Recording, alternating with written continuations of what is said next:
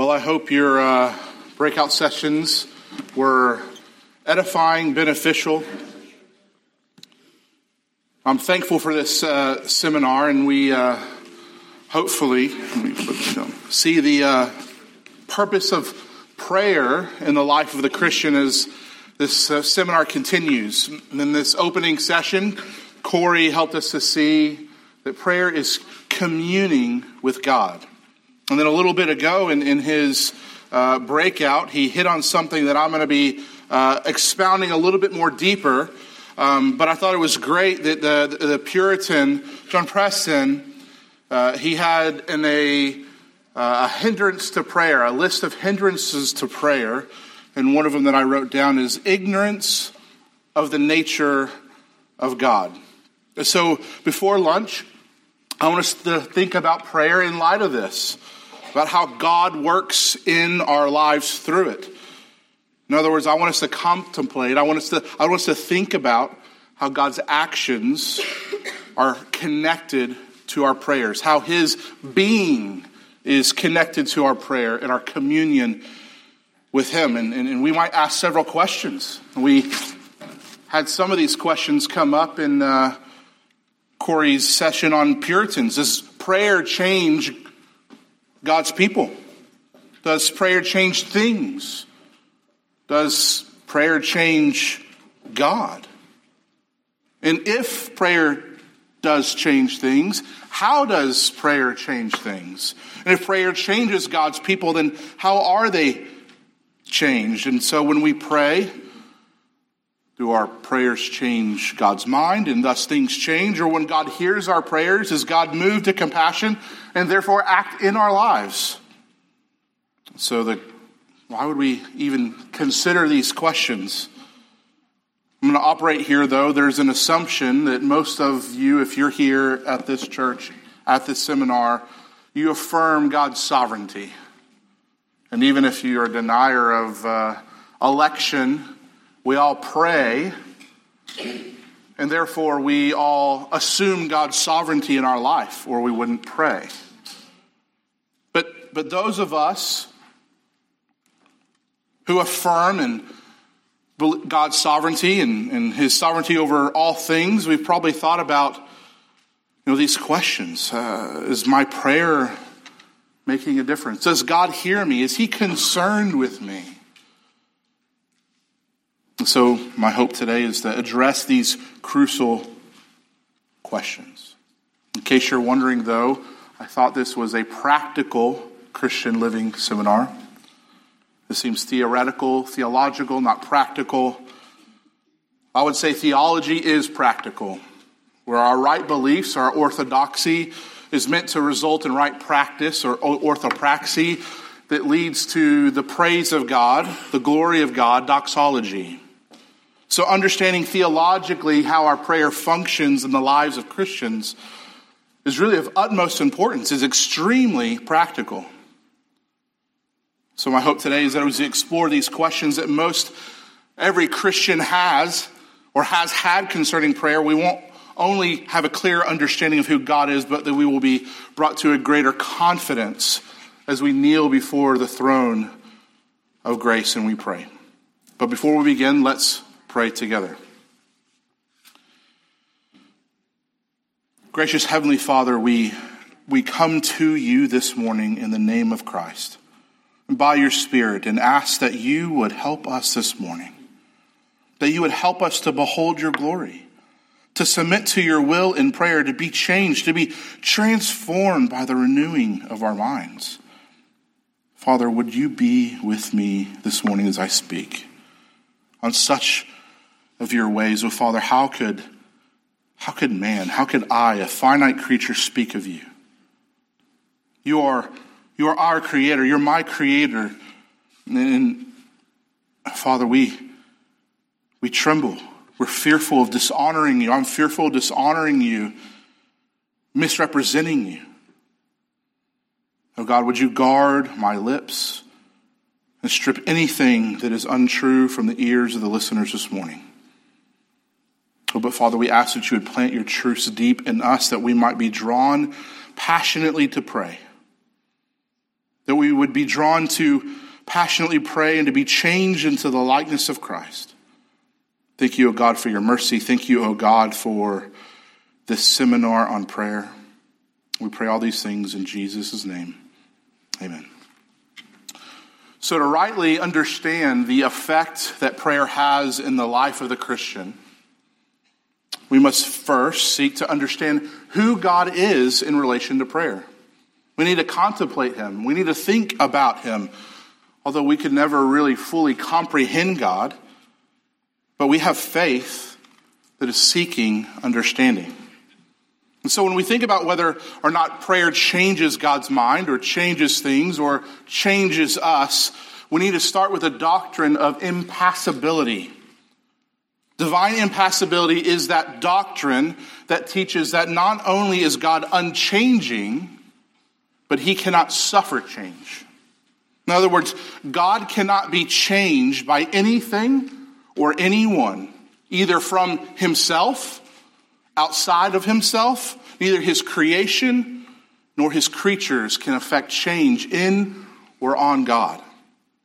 More simply, the doctrine of divine impassibility means that God cannot be changed or moved by anything or anyone. In the 1689 London Baptist Confession of Faith, chapter 2, paragraph 1 says, The Lord our God is but one living and true God whose subsistence is in and of himself, infinite in being and perfection, whose essence cannot be comprehended by any but himself, a most pure spirit, invisible, without body, parts, or passions. And we all affirm that God is most pure spirit, that he is invisible, that he is without body, without parts. But that last word, passions. And that word passions is related to this doctrine of divine impassibility.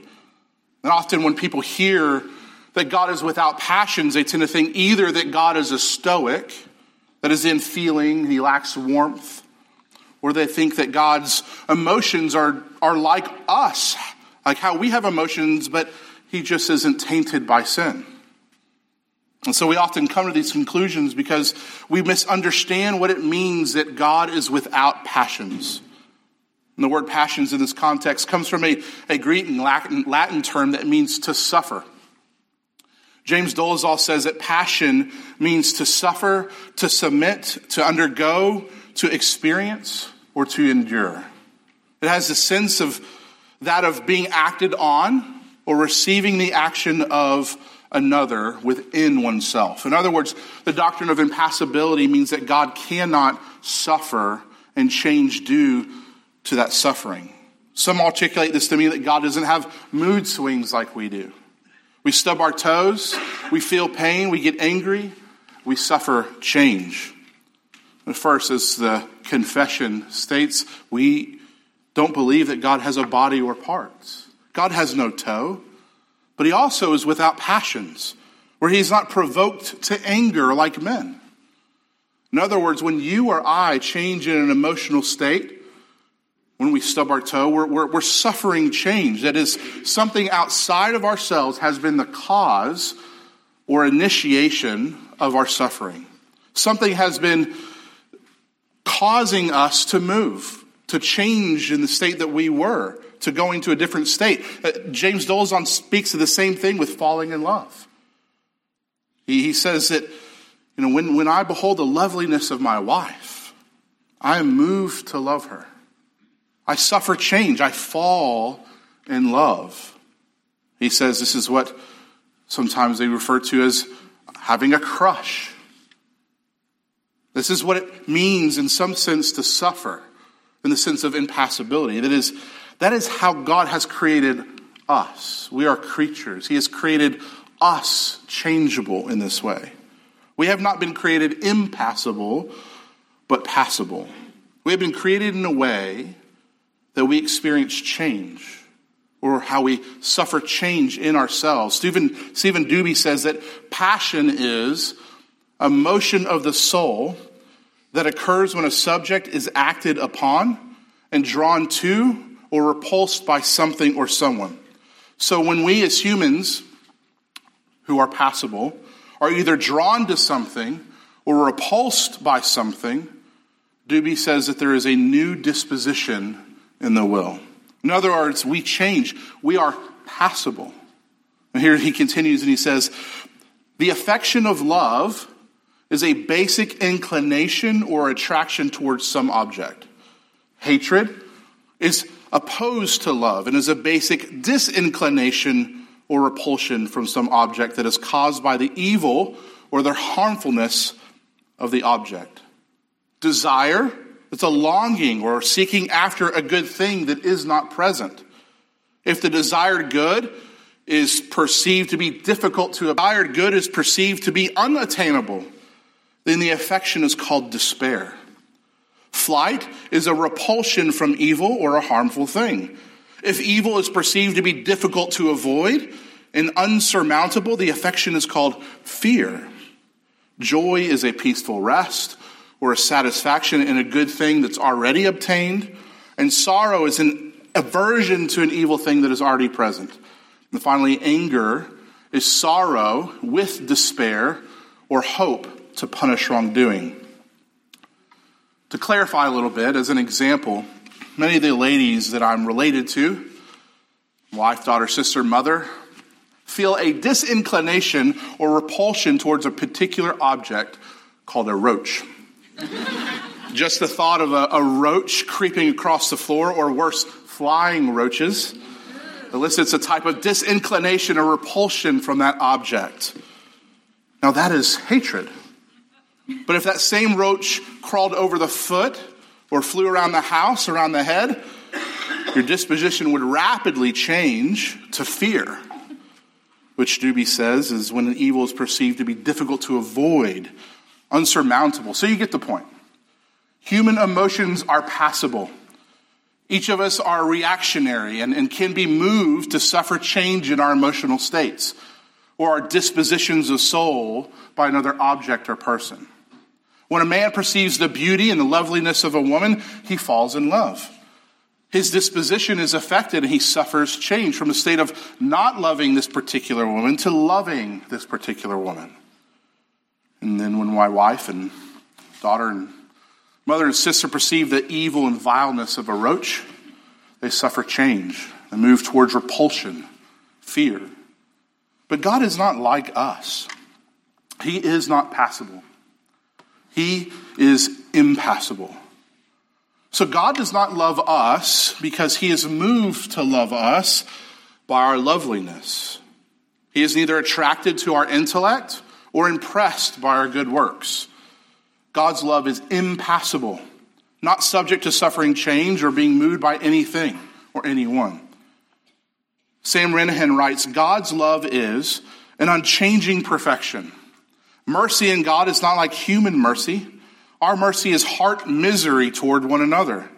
But we are more prone to be moved by a picture of puppies and kittens than we are to help our neighbor. God, on the other hand, without the passion of mercy, without the heart misery of human feeling, is the God who helps the helpless. He is the one who helps those who can give absolutely nothing back to him, who do not deserve his help. He is truly merciful. So God is not fickle like us. He is not passible like us. God is impassible. And, and would you really even want a God who changes? If God was changed by his creation, by us, then he would constantly be subject to change. He would move in and out of love, and in and out of mercy, and in and out of compassion.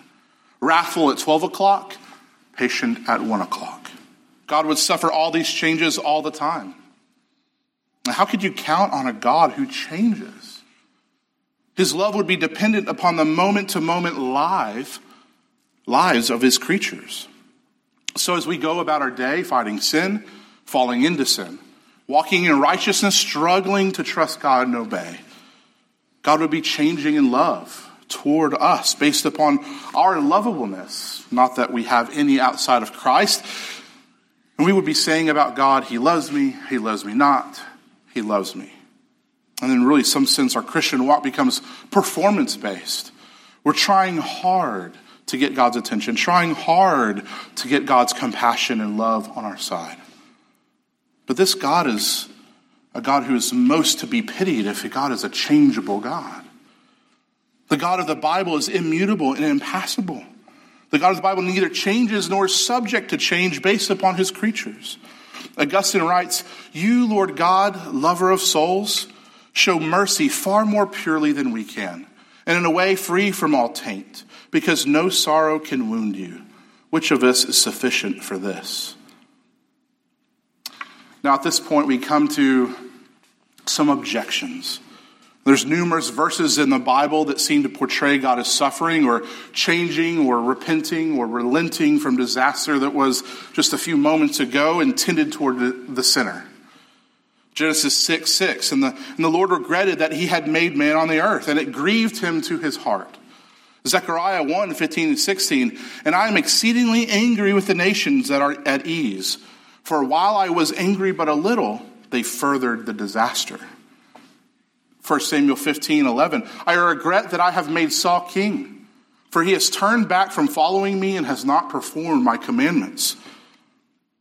So, what are we to do with such passages that seem to illustrate the point that God suffers change, and by suffering change, he responds and then acts in the lives of his creatures, his creation? Some theologians wrongly claim that suffering is an essential component of God's love. One author errantly says, Were God incapable of suffering in any respect, and therefore in an absolute sense, then he would be incapable of love. But that's not the biblical view that we have here. And the whole biblical picture that we have is Numbers. We have Numbers 23 19. God is not a man that he should lie, or a son of man that he should change his mind. Has he said, and will he not do it? Or has he spoken, and will he not fulfill it? Malachi 3 6, For I, the Lord, do not change. Therefore, you, O children of Jacob, are not consumed. And then even again in 1 Samuel 15, verse 29, and also the glory of Israel will not lie or have regret. For he is not a man that he should have regret. James 1:17 every good gift and every perfect gift is from above coming down from the father of lights with whom there is no variation or shadow due to change. So in one sense in the first set of verses that we read it seems that God's actions change and that he does regret or he does repent. But there's other biblical texts, like the ones we just read, that, that tells us of God's being, of his character. That he doesn't have regret, that he is not like man, that he does not change, that his mind is not, not changed. That with God there's no variation or shadow due to change. Renihan says that think about the two statements in 1 Samuel He says, on the one hand, God is said to have regret, and on the other hand, he is said to not have regret or to, to not regret. Which of the two statements receives priority? Well, the, well, what is the reason given in 1 Samuel 15 for why God does not regret or have regret? The reason given is that he is not man.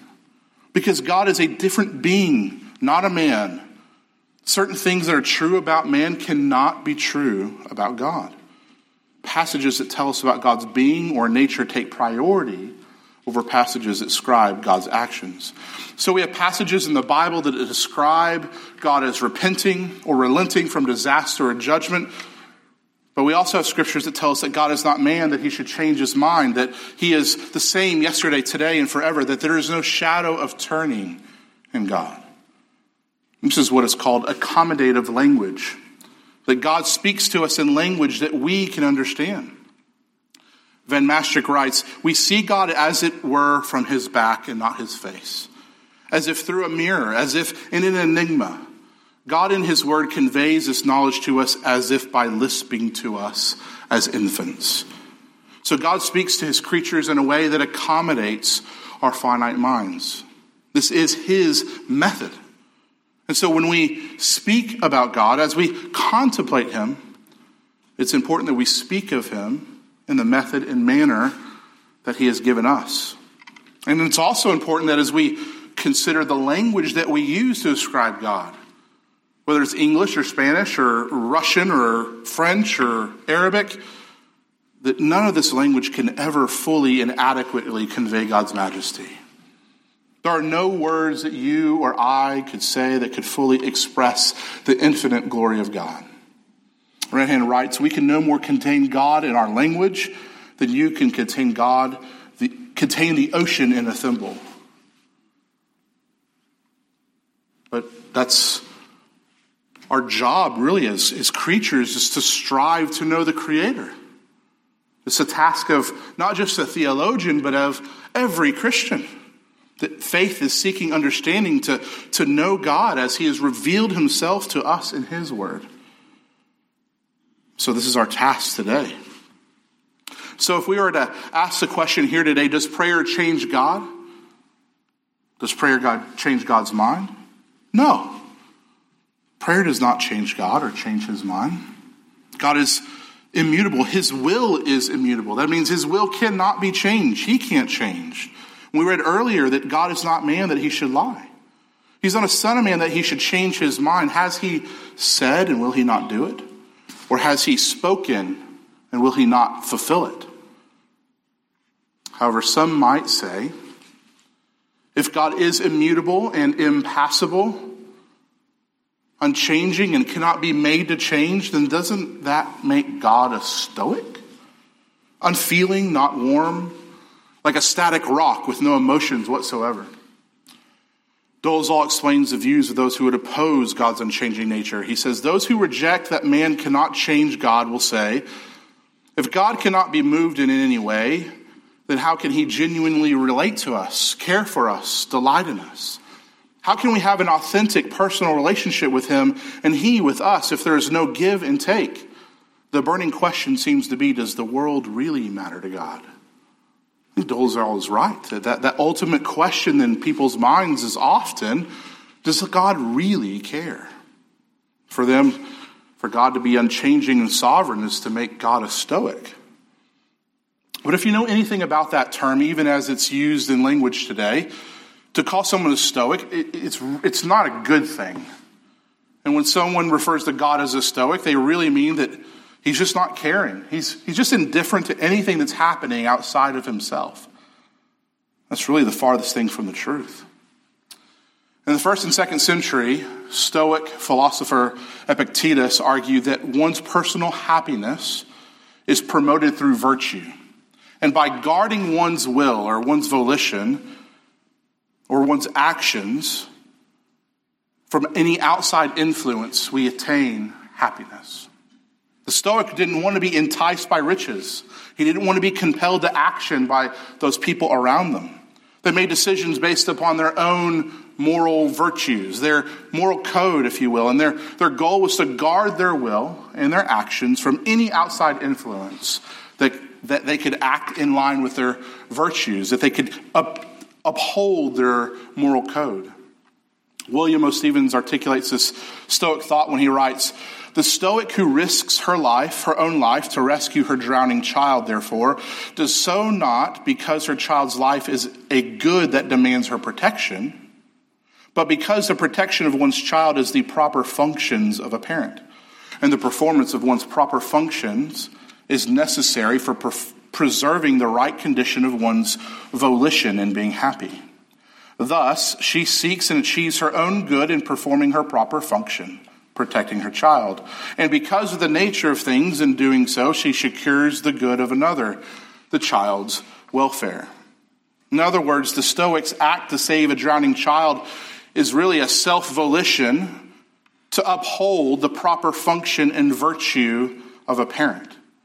According to Stephens, the Stoic is supposed to view her own body, even her sons.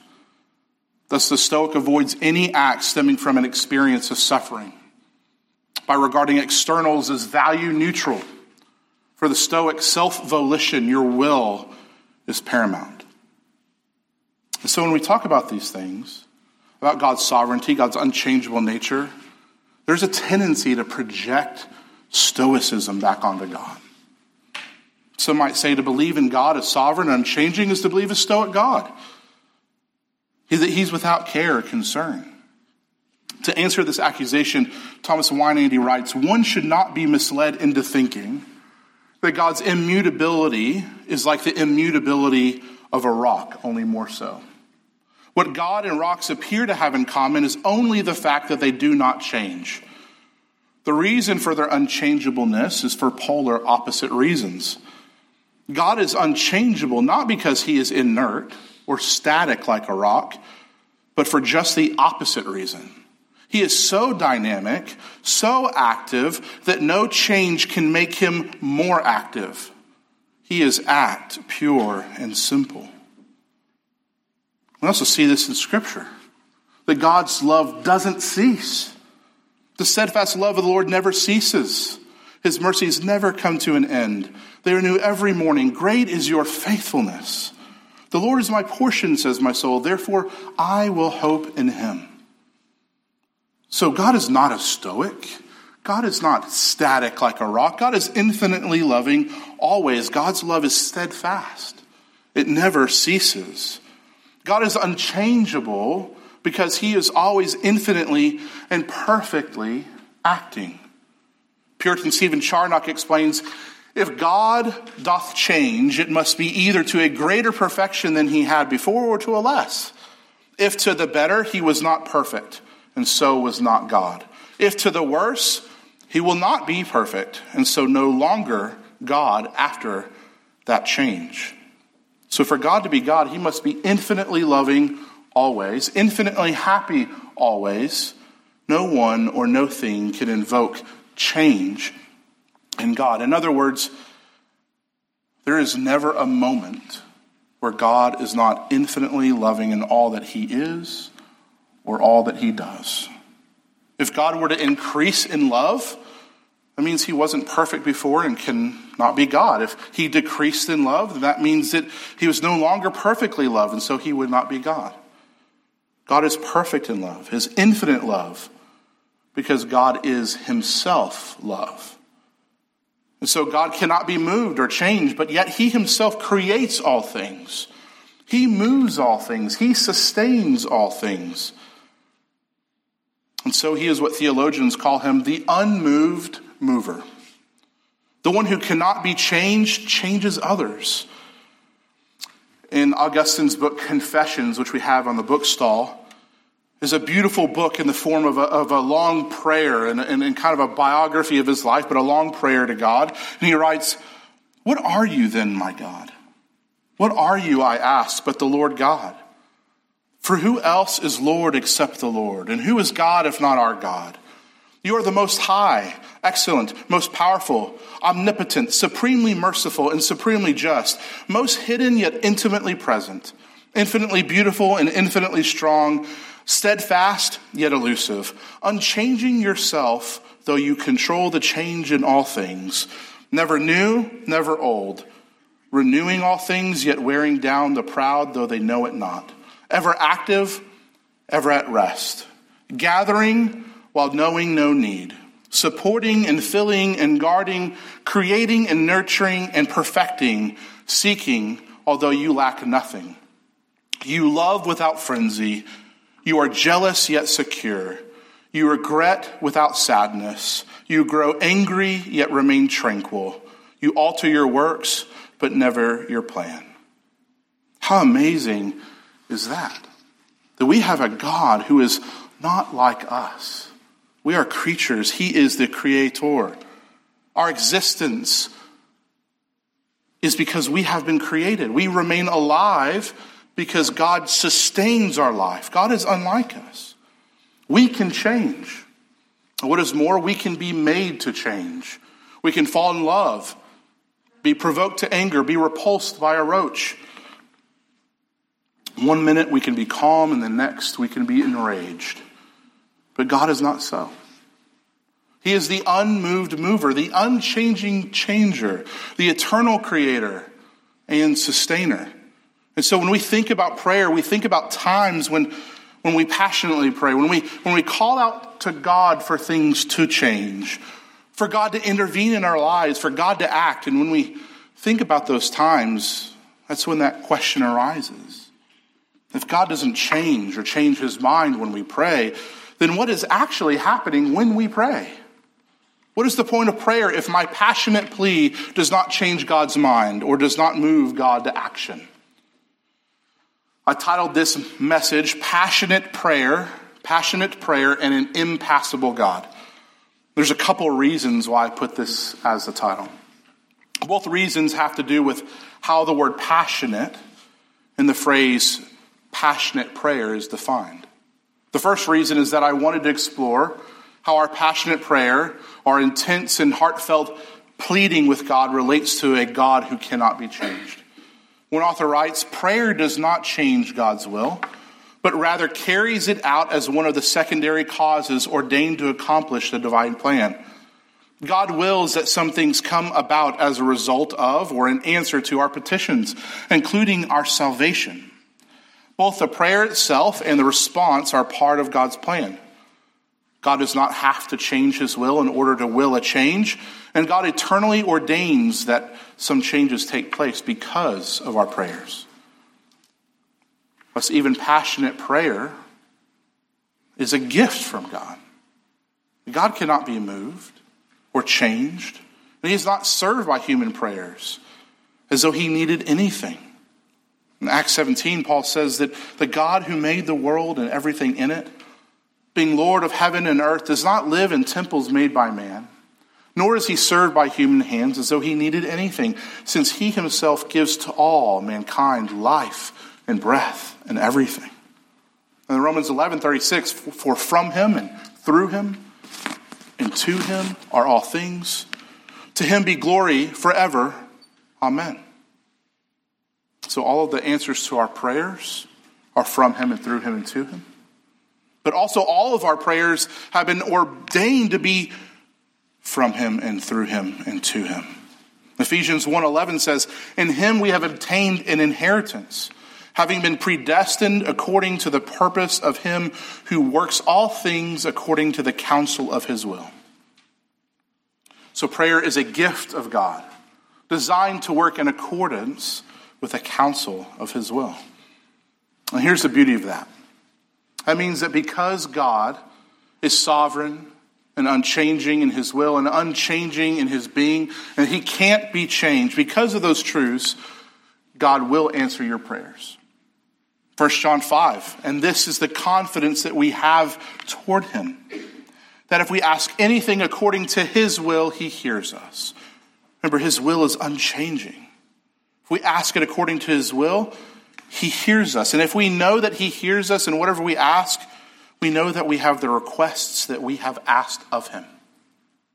James 1 5, if any of you lacks wisdom, let him ask God who gives generously to all without reproach, and it will be given to him. The second reason this message is entitled Passionate Prayer and an Impassible God has to do with the idea of passions as we read in the 1689 London Confession. Remember, chapter 2 of the Confession states that God does not have body, parts, or passions. We talked about how passions in this context are, are those changes that happen due to suffering. That it is more than a, a it's more than a change in an emotional state, but that passions describes the motions of the soul brought about by something or someone. If my daughter sees a bug, she shrieks in fear. Or if we mention the opposite, falling in love. A man beholds the loveliness of a particular woman, or we maybe sit at the ocean's shore and gaze out on its vastness, or look out over the Grand Canyon. We are then moved by creatures in his creation. This is what it means to have passions. And so, this second way that I'm using the term passionate prayer is to mean that our prayers are prayers of creatures. Our prayers are prayers of people who have body parts and passions. In other words, our prayers, in some ways, are the means by which we as creatures experience change. And so our prayers are passionate in two ways. First, our prayers are passionate in the sense that they are both intense petitions, intimate longings, requests, and they're also, second, our prayers are passionate in the sense that our prayers, which are gifts, are prayers that change us, that move us, prayers that draw us. In Romans 8, Paul begins by addressing the sufferings in this present world. Creation itself was subjected to corruption. The text says that the creation itself is groaning as in the pains of childbirth, in order that one day it would be free from its bondage, and the glory of the children of God would be revealed. And then Paul says, and not only the creation groans, but we ourselves, who have the first fruits of the Spirit, groan inwardly as we wait eagerly for adoption as sons, the redemption of our bodies. That is, there is this longing to be freed from this body of death, to be freed from the corruption of sin, the hope that one day we will be given the redemption of our bodies, and ultimately that one day we would be adopted as sons. And then Paul says, For in this hope we were saved. Now, hope that is seen is not hope, for who hopes for what he sees? But if we hope for what we do not see, we wait for it with patience. So there is this type of longing for something that we do not have. We are hoping and waiting for it with patience. We are waiting for the day that we would be transformed. For the day when, when as 1 Corinthians 15 says, we shall be changed in a moment and the twinkling of an eye at the last trumpet, for the trumpet will sound, and the dead will be raised imperishable, and we shall be changed. It's in this hope that we pray, that is, that we're groaning inwardly to be set free from the corruption of sin, to be conformed to the image of Christ. So as we pray to the same end, Lord, conform me to the image of your Son. Father, make me more like Christ, O oh God. Lord, not my will, but your will be done. And as we pray these prayers, Paul gives us a glimpse of hope. He says in verse 26 of Romans 8, Likewise, the Spirit helps us in our weakness. For we do not know what to pray for as we ought, but the Spirit Himself intercedes for us with groanings too deep for words. And he who searches hearts knows what is the mind of the Spirit, because the Spirit intercedes for the saints according to the will of God. And we know that for those who love God, all things work together for good. For those who are called according to his purpose. For those whom he foreknew, he also predestined to be conformed to the image of his Son, in order that he might be the firstborn among many brothers. That is the very thing we're longing for, the very thing that we we desired to be conformed to the image of his son, and it's, it's promised to us. And so Paul here is telling us that God, the unmoved mover, the unchanging changer, he is that God has predestined that we be conformed to the image of his son. And what is more, that God is accomplishing our conforming to the image of his son through our hope filled prayers to be conformed to the image of his son. Listen to 2 Corinthians 3 17 and 18. And we all, with an unveiled face, beholding the glory of the Lord, are being transformed into the same image from one degree of glory to another. For this comes from the Lord who is the Spirit. One author writes, How are we transformed into the image of Christ? By beholding the glory of the Lord, who causes us to behold the glory, this glory, the Spirit. We become what we behold. In other words, God, as this immutable, impassible, unmoved mover, this God is moving us, changing us through our prayers as we behold the glory of God, as we, as we trust God, as we submit to His will, and even when we're ignorant of His will, the Spirit Himself knows and intercedes for us with groanings too deep for words. This God Himself, who cannot be changed, who has predestined us to change, to be conformed to the image of Christ, is in fact changing us as we pray in hope. And this is in accordance with His unchangeable will. Consider Matthew 6. Turn to Matthew chapter 6. verses 5 through 13.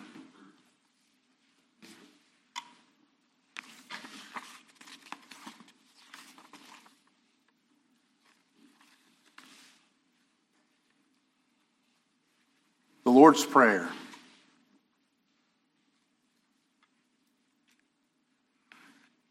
Earlier, Corey alluded to the, the, the version in, in Luke.